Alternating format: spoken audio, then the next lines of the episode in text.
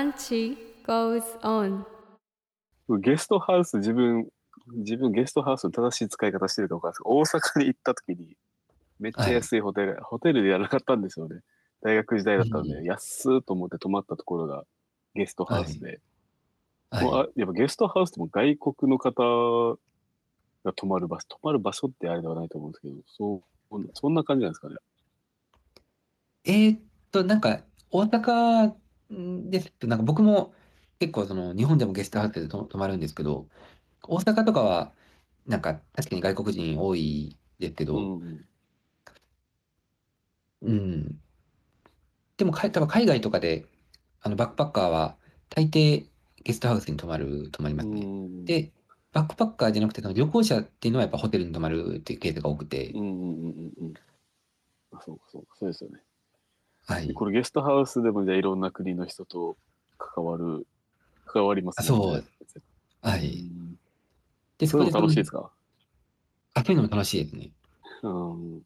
あ、えっと、前半は楽しいんですけど、後半は結構もう疲れちゃって、で、あの、あの、あまりこうなんか話しかけるなオーラが出てるのか、せっかく旅してるのに誰とも交流しないで、ひたすらこう西へ進んでいくっていう、修行みたいな感じになりますけど。あーそれでも最後まで面白い、楽しかったとはなります？半年間。ああ、そうですね。なんかでも、旅というかその文、なんかその文化の違いを味わううんこと自体はやっぱり楽しくて、うん、で、あと、こうなんか僕の中ではその、えー、なんかドラクエとかでその経験値なんか上げると楽しい、経験値積むと楽しいじゃないですか。で、ああいう感覚にも似似てて、なんかこう、一個の街、知らなかった街を攻略するっていうのが、うんうんうんなんかそれだけで楽しいっ確かに、ていう感じです。確かに。はい。うん確かに、それを言われると、はい。経験してる人って強いですよね、絶対。うん。次紹介できるし、もう一回行こうかなとか知識ありますもんね。そうですね。自分が行くのと、また全然違う感覚。なるほど。確かに一回行くのは確かに面白そう。また行きたいと思います？あ、またそうですね。また行きたいと思いますね。ああ、そう、すげえな。結構なんかあの、どこに？あ、えっと、キンキンに行きたいと思ってるのは、えっと、アメリカ横断とかもしてみたいなと思ってて。アイシールド21ですね。ただ、アメリカ横断、最近なんかちょっともう一回原点に戻って、で、もともと一番最初のバックパッカーは、あの、東南アジアだったんですけど、ちょっと、まあ、それ以来東南アジアっていうのは、その一回、あ、一回でも、一回だけでもないか。えっと、とか、タイ、タイですね。タイは一回しか行ったことがなくて、うん。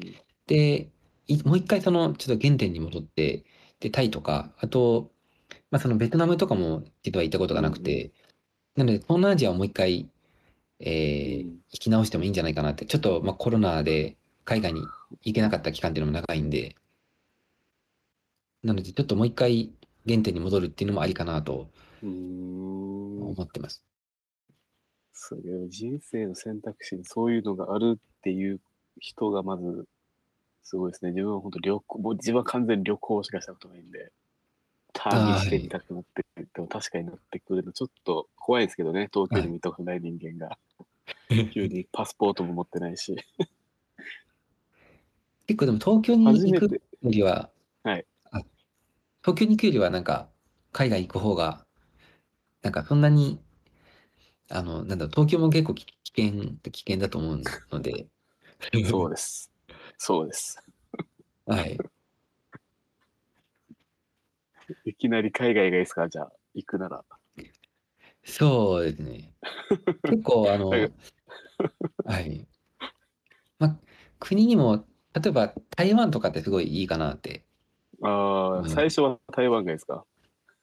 台湾はすごく、あの、一番ハードルが低いと言っても過言じゃないかもしれないぐらい、こうなんかその、タイとか、みんなバックパッカーの初心者はタイに行くっていうイメージがありますけど、タイって結構意外に危険というか、うんうん。なので、えーまあ台湾、台湾が一番行きやすいかなとは思いますね。うーん、台湾。台湾、なんかあるんですか？これ、やっぱ国が近いからとか、文化が似てるとか、そういうところですか？行きやすい、おすすめなのは。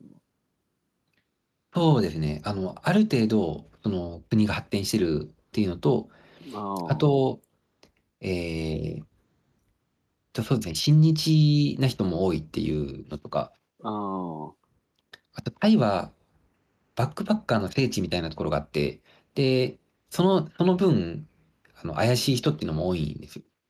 その、えーなのでバックパッカー初心者をカモにしようとして近づいてくる悪い人とかも、その分多いので、で、台湾ってそういう人、まあタイとかに比べたら少ないと思うので、まあ、そうか、そういう意味では韓国とかはもっとハードル低いかもしれないですけど、韓国は逆に、もうあの、全然、あの、外国に来てる感っていうのがあまり、まあ文字が違うぐらいで、うん、もう街の雰囲気とかもすごい日本と似てますし、うん。台湾がなんか一番その異国に来たっていう、異国に来て、安全に異国に来れるという意味ではう、んあ、そうなんだ。はい。勝手なイメージ、この日本の雰囲気とか日本の感じに似てるのかなと思ってのおすすめと思ってました。そういうとあこ、ろが異国感とかを。そうですね。に日本に似てるのも似てる、似てますね。ファミリーマートとかもあるんで。ああ、そうなんだ。めっちゃ日本。はい。はい。ただ、ファミリーマートの中で、中から漂ってくる匂いとかは日本と全然違って、で、台湾の場合は結構、まあ、説明ておきながらあれですけど、食べ物の合う合わないっていうのが割と激しいかなとは思います。へえそっか。中国と台湾とかは似てるんですか？やっぱり。えーと、中国と台湾はあん、漢字使ってるぐらいであんまり似てはいないですね。あのそうなんですね。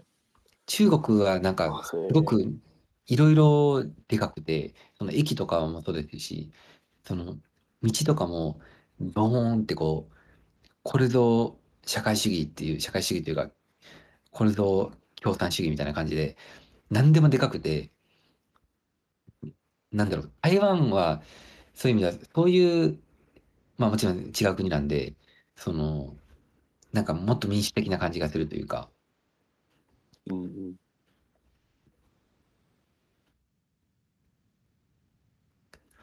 台湾だと、なんか沖縄との親交もあるかなんかオリオン、台湾に行った人はなんかオリオンビールがあるよとか、沖縄の人もわりかしなんか行きやすいっていう話、行って行ってない、行ってないんですけど、自分は全く。うんそういうのも聞いたりして、パスポートを今後取る、取り、取ってみたい予定があるので、海外には、じゃあ台湾かうん、韓国か、そこら辺から攻めてみてみようかな。面白そうですね。一回や旅はおすすめですか？おすすめですね。旅。旅行より旅ですね、じゃあ。旅、はい。僕は旅の方が絶対おすすめですね。うーん。なんか得られるものが違うというか、なんか旅行って結局観光するのが目的だと思うんですけど、で、観光って別に海外に行かなくても、日本でも全然できると思いますし、ただその異文化を知ろうと思ったら、海外に行く方がやっぱいいと思うし、でそう、そうであれば、海外に行って、なんかその、リッチな生活というか、リッチなサービスを受けるよりも、せっかく海外に行ったら、海外の人がどういうふうに暮らしてるのかなっていう、リアルな体験をした方がいいんじゃないかなって。思うので確かに。確かに。確かにそうですね。観光マップ見るよりは、じゃあ Google マップ見た方がいいですね。海外に行っても。観光マップ見てもね、はい。地域のことは分からないですもんね。そうですね。それは面白いな。なかなか自分で、誰かに誘われないと多分行かないだろうし、自分から行こうとはならないと思うので、うん行こうって言われたら、じゃあ旅にしようぜってちょっと行ってみたいですね。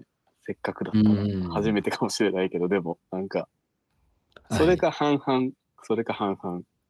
うん。二日だけ、二日だけホテル取っといて、あと3日、4日はもう、ホテル取らずにやってみるみたいな。ちょっと、やってみたくなりました、自分も海外。っと怖い場所としか思ってなかったので、ちょっと行ってみたいと思います。ち機会を見つけて本当にありがとうございます。今日はめちゃくちゃ楽しいです。